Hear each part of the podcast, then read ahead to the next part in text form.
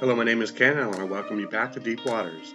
This podcast is brought to you by Applied Strengths Ministry, where we believe working together in our strengths is the effect of working out the will and calling of God in our lives.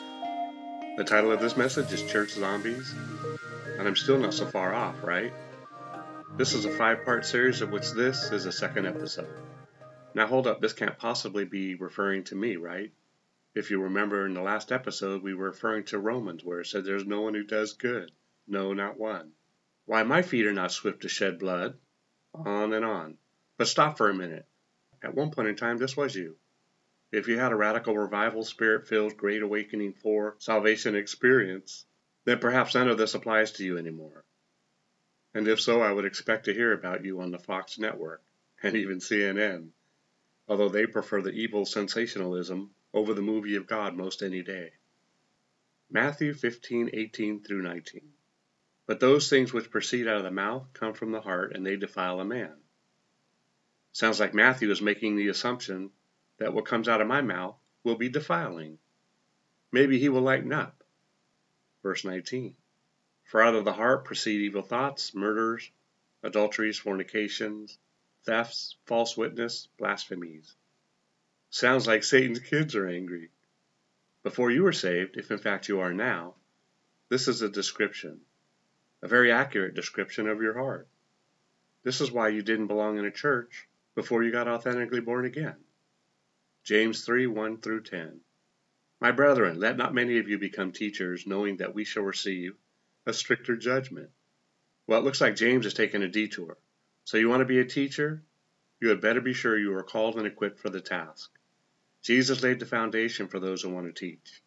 He didn't do so to scare people off from teaching, for if that were true, many who are now teaching would and should melt away.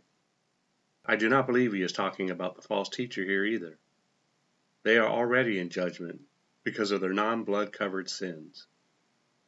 But Jesus knew in advance that too many of the church folk would think that they are qualified to teach, which could unintentionally leave vacancies in other positions that they should actually be filling. So if you think your heart and motivation is pure, even after you got saved, then surely you know something that Jesus was unaware of. Verse 2 For we stumble in many things. Think you see God clearly? Then why did someone who walked with him say such a thing? We go on. If anyone does not stumble in word, he is a perfect man, able to bridle the whole body. Indeed, we put bits in horses' mouths that they may obey us. And we turn their whole body. Look also at ships, although they are so large and driven by fierce winds, they are turned by a very small rudder wherever the pilot desires. Even so, the tongue is a little member and boasts great things. See how great a forest a little fire kindles? And the tongue is a fire, a world of iniquity. The tongue is so set among our members that it defiles the whole body and sets on fire the course of nature, and it is set on fire by hell. For every kind of beast and bird, of reptile and creature of the sea, is tamed and has been tamed by mankind. But no man can tame the tongue. It is an unruly evil, full of deadly poison. With it we bless our God and Father, and with it we curse men who have been made in the similitude of God. Out of the same mouth proceed blessing and cursing. My brethren, these things ought not be so. Wow, James, did you need to include so many illustrations about my mouth and its many defects? You make me want to gargle. So now we are talking about the darn mouth again. Maybe when your mama told you to shut up, it would have been a blessing in disguise if you had actually done it. It seems as though we would be better off to stitch it closed with a straw hanging out the corner for eating and for mouth breathers.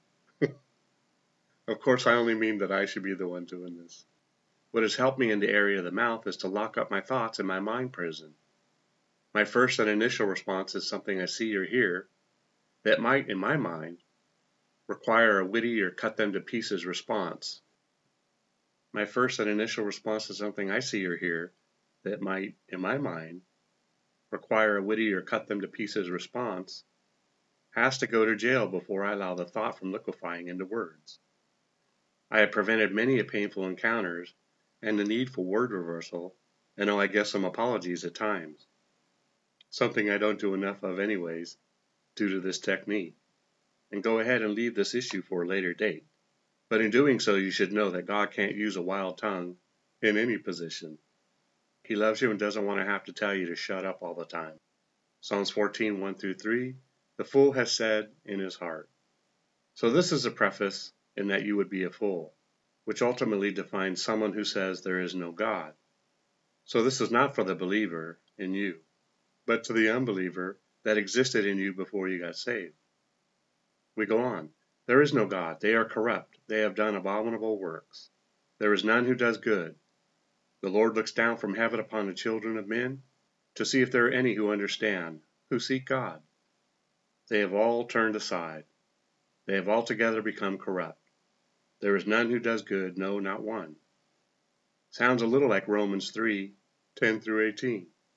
Of course, because the believers of Jesus' day quoted the Old Testament scripture all the time.